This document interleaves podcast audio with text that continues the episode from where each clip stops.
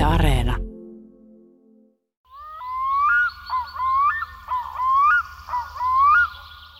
Haavan kääpä, loishytykkä, laakakova, rusokukkajäärä, laholimisammal, mäntykukka, kaunokudospistiäinen sääksi, matsutake, hohtojalokuoriainen, lapinpöllä, kultarypykkä, kuusi, karva, jalka, kuusenkäpy, kääriäinen, orava, ukkoniluri, kuukkeli, hytymaljakas, Pakurikääpä, hisupimikkä, kyttyrän nirkko, tupsuluppo, raidankeuhko, jäkälä, ruotinahikas, palokärki, hiilikääpä, haapariippu, sammal, pölkky, härkä ja niin edelleen ja niin edelleen. Lista on nimittäin varsin pitkä, kun aletaan puhua puiden asukkaista.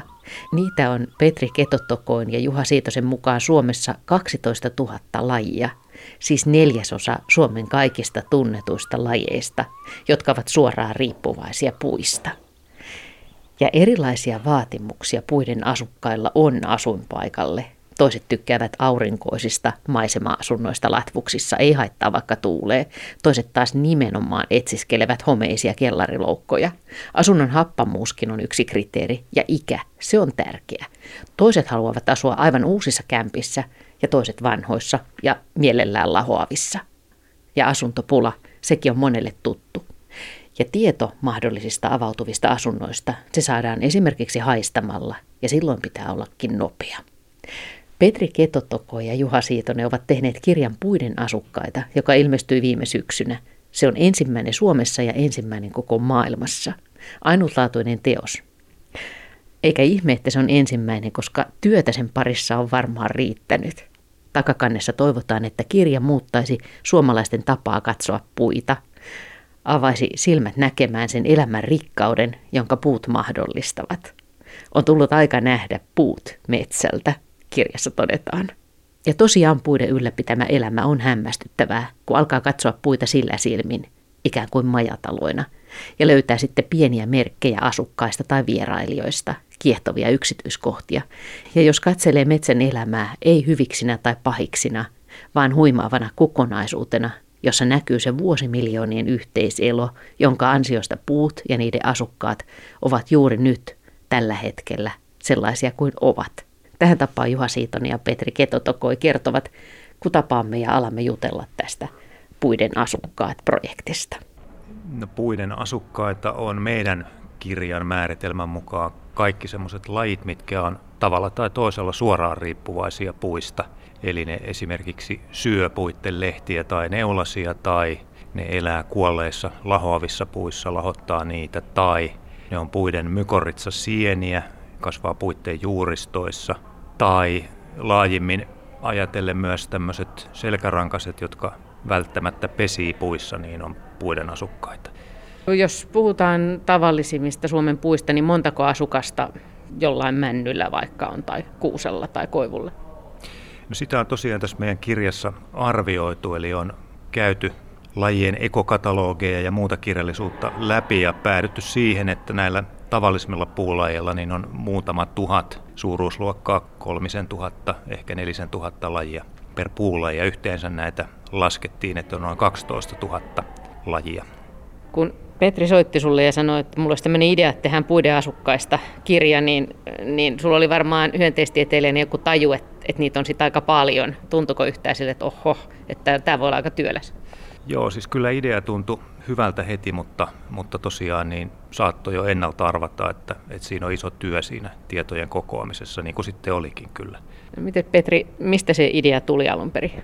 No idea syntyi oikeastaan silloin, kun tein edellistä kirjaa, niin Timo Kuuluvaisen kanssa suomalainen Arniometsäkirja, niin siinä oli yksi luku Arniometsän asukkaat, jossa tätä laistoasiaa käsiteltiin ja sitten totesin vaan sitä hyvin varhaisessa vaiheessa, että tämä on niin laaja aihe, että tästä, tätä ei niin kuin tämän kirjan puitteissa pysty ollenkaan niin kuin riittävästi käsittelemään, että tästä pitäisi tehdä ihan oma teos. Ja sitten muistin, että Juha oli jo sitten siinä vaiheessa tehnyt haavasta ja koivusta varsin ansiokkaat tämmöiset yhteenvedot niiden laistosta. Niin sitten ajattelin, että no, tehdäänpä sitten saman tien kaikista muistakin. No miten puut siis eroa? Haapa ja koivu oli sulla ensimmäisenä, Juha, niin kuin, niihin sä olet jo perehtynyt. Minkälaisia haava ja koivun lajit on?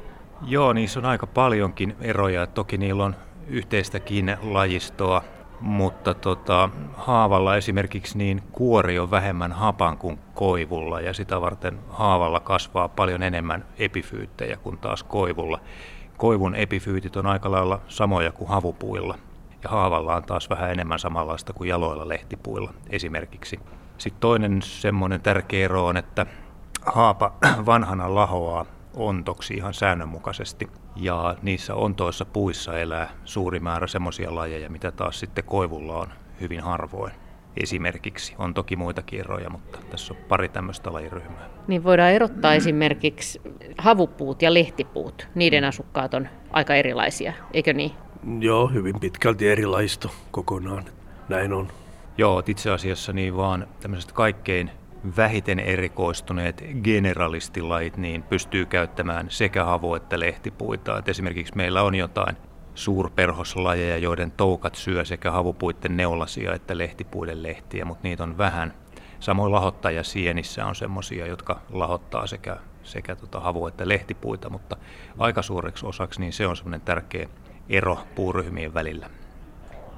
Ah, mä en ole tajunnutkaan, että se on noin selvä se ero. Ja se johtuu varmaankin niiden kehityshistoriasta. No joo, se evolutiivinen historia on niin erilainen havupuilla ja havupuiden evol- evolutiivihistoria menee paljon kauemmas menneisyyteen kuin lehtipuiden ja niiden puuaineksen ominaisuudet on erilaiset ja myös tietysti lehtien, lehtipuiden lehdet on hyvin erilaisia kuin neulaset, että neulaset on paljon hankalampaa syötävää esimerkiksi herbivoreille ja niillä on paljon vähemmän näitä herbivorilajeja senkin vuoksi.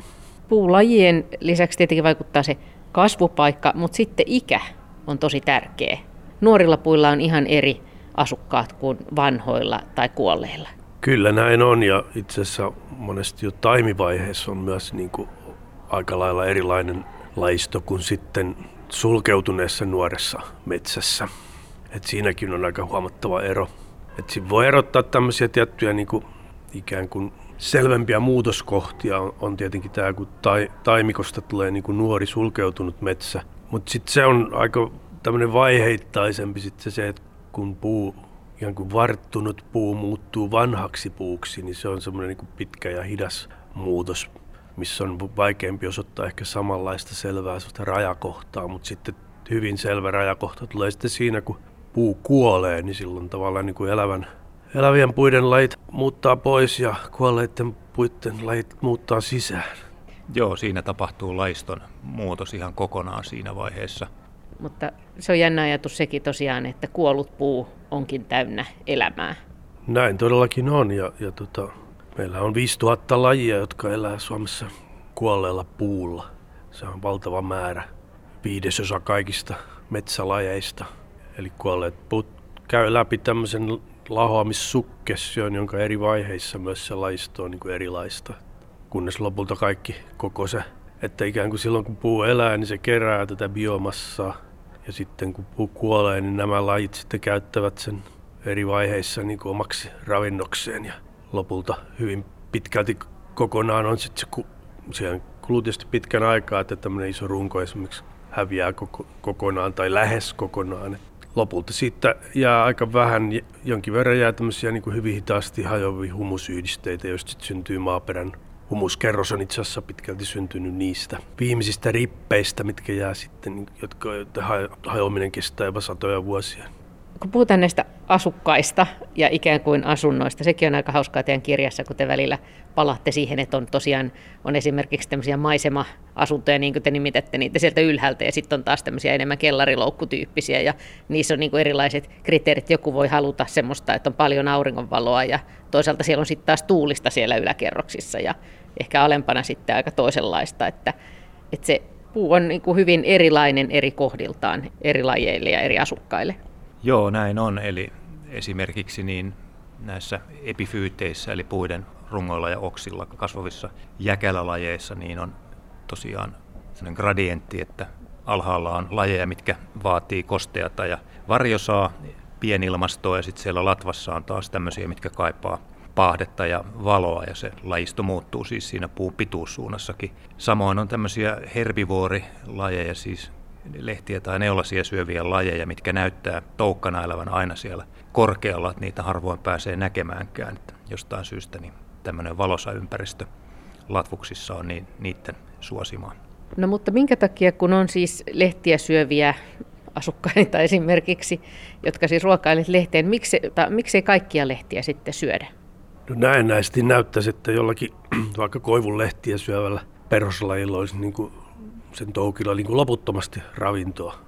Tai vaikka mäntyä syövillä mäntypistiäisillä tai sen toukilla. Mutta todellisuudessa näin ei kuitenkaan ole, koska puilla on myös kemiallista puolustusta, eli niillä on lehdissään neulasissaan tämmöisiä haitta-aineita, jotka tavalla tai toisella, ne voi olla joko suoraan myrkyllisiä tai sitten ne niin kuin vaikeuttaa tätä hyönteisten niin ruoansulatusta. Esimerkiksi valkuaisaineiden imeyt, imeyt, pilkkoutumista ja imeytymistä. Eli se on sitä puiden näkymätöntä kemiallista puolustusta, että puiden lehdissä on paljon eroja, sellaisia kemiallisia eroja, mitä me ei nähdä niin kuin ulospäin, että ikään kuin se ravinto ei todellakaan ole tasalaatusta ja hyönteiset sitten niin kuin napostelee valikoi aika tarkkaan sen, että miten ne syö sillä tavalla, että ne saisi mahdollisimman paljon ravintoa, mutta keräisi elimistöönsä mahdollisimman vähän tämmöisiä niille haitallisia yhdisteitä. Tämmöiset tekijät rajoittaa hyvin paljon sitä, että mikä ja kuinka paljon ne nyt sitten jotain tiettyä lehtilajia esimerkiksi voi syödä. Joo, jännä on se, että esimerkiksi tuomen lehdet on hyvin usein ihan reikäiseksi syötyjä jo alkukesällä, vaikka toisaalta tiedetään, että tuomi on myrkyllinen, silloin hyvä myrkkypuolustus, mutta, mutta tota, lajit, jotka sitä syö, niin on sitten aika tehokkaita siinä mielessä, että, että jos ensi keväänä katot kesäkuun alussa tuomia, niin ne on ihan repaleisia jo, vaikka ne lehdet on vasta puhjenneet. Taas sitten koivut on, nuoret vasta lehteen puhenneet koivut on paljon siistimän näköisiä, että ne ei ole maittanut niin hyvin. Ja oliko se niin, että tuomenkehrä koi pystyy myös hyödyntämään sitten näitä myrkkyjä?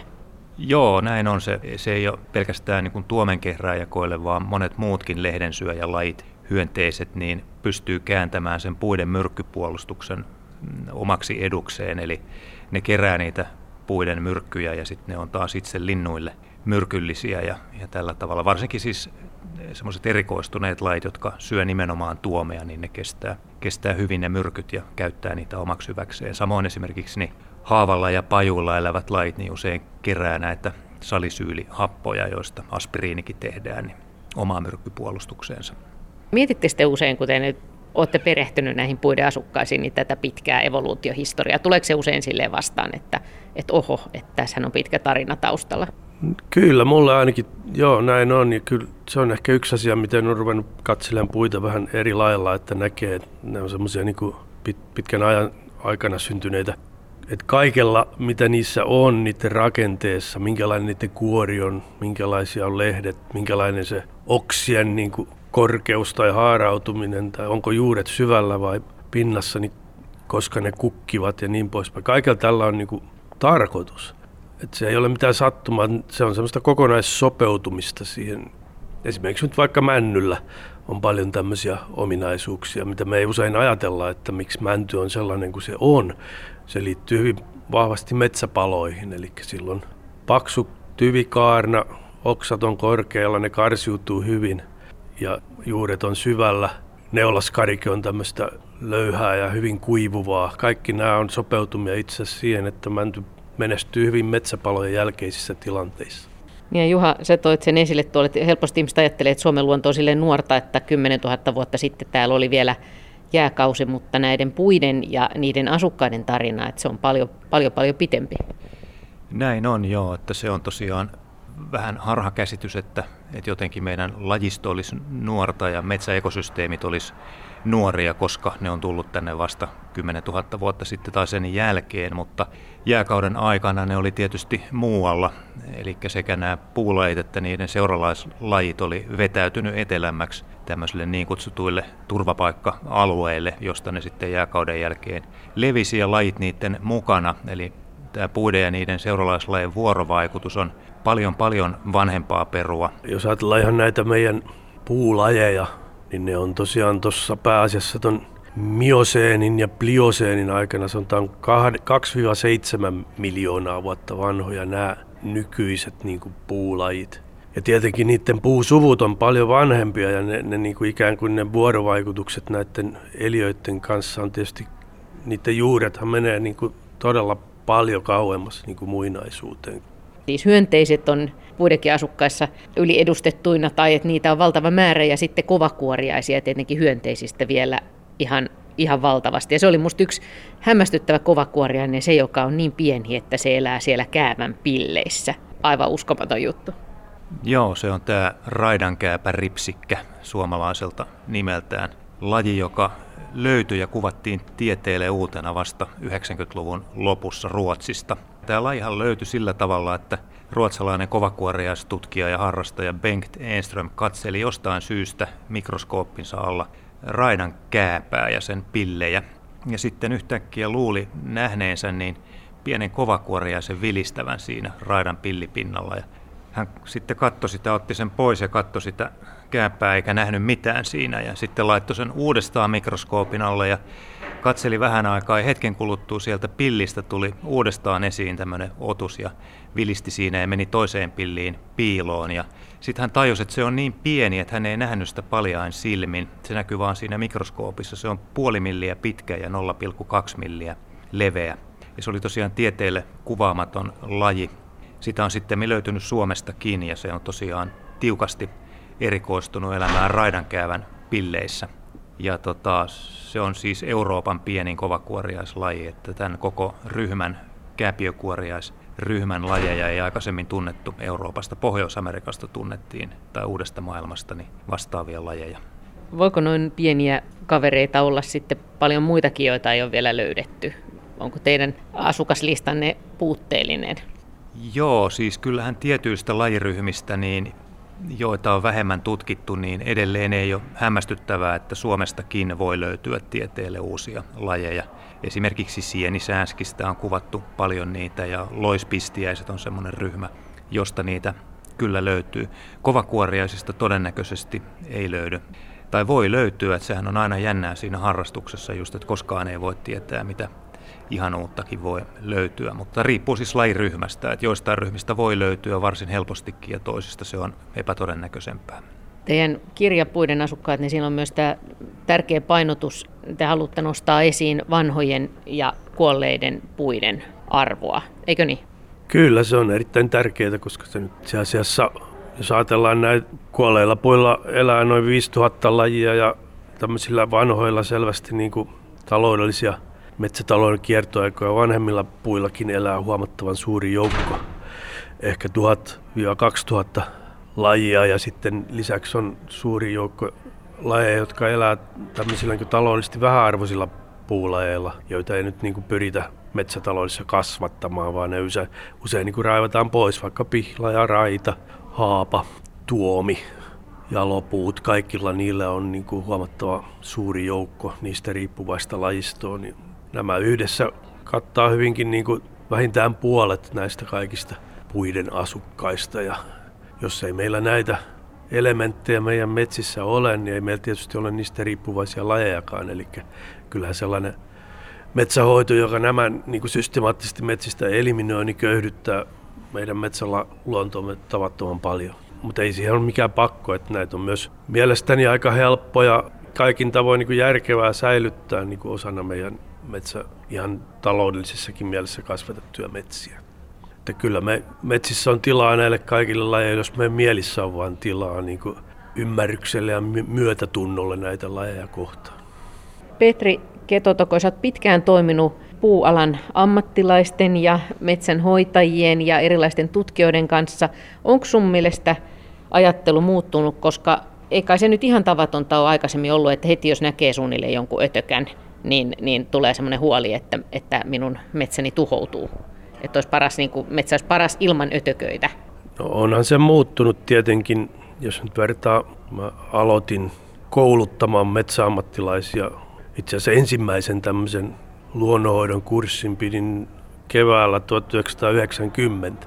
Et siitä nyt vähän yli 30 vuotta aikaa. Että siitä se niin lähti ja se nyt, tätä tahkoa on nyt pyöritetty jo aika kauan. Ja tietenkin kyllä siinä mielenkiintoisella, niin kuin siinä aikana oikeastaan on kehittynyt kaikki tämä tämmöinen talousmetsien luonnonhoito, että ei sitä ollut olemassa ennen sitä ollenkaan missään niin kuin vakavasti otettavassa mielessä. Ja siinä mielessä kyllä toki on niin kuin parantunut tilanne ja tietämyksen taso on, on lisääntynyt. Ja toivon, että tämän kirjan myötä se edelleen syvenee, koska kyllähän meillä edelleen on todella paljon haasteita tällä alue- alueella ja niin kuin parantamisen varaa on ihan kaikissa, sekä metsien suojelussa että kaikissa näissä talousmetsien luonnonhoidon toimenpiteissä. Joka ikistä niistä voidaan tehdä niin kuin enemmän ja paremmin kuin nyt tehdään ja siihen tarvitaan myös sitä tietoa.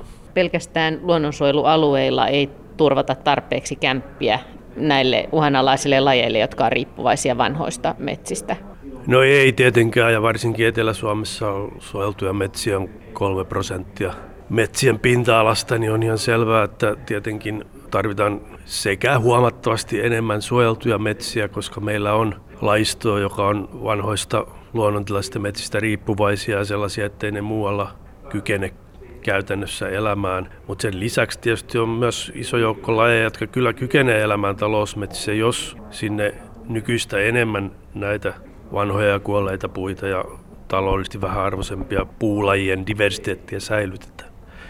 Kyllä tietysti tärkeä motiivi on myös se, että tämä johtaisi parempaan luonnonhoitoon ja motivoisi metsänomistajia ja metsäammattilaisia ja kaikkia myös ihan vaikka mökkitontin omistajia niin kuin säilyttämään ja vaalimaan ja tarkkailemaan, tutkimaan näitä. Kyllä me haluttaisiin kannustaa ihmisiä myös niin kuin havainnoimaan ja tekemään löytöjä, koska tämä on tavattoman mielenkiintoinen maailma. Mitäs käytännön vinkkejä on? Mihin kannattaa mennä? Onko jotain vinkkejä, mitä esimerkiksi? Tietenkin näitä asukkaita on näin paljon, mutta mitä te suosittelette?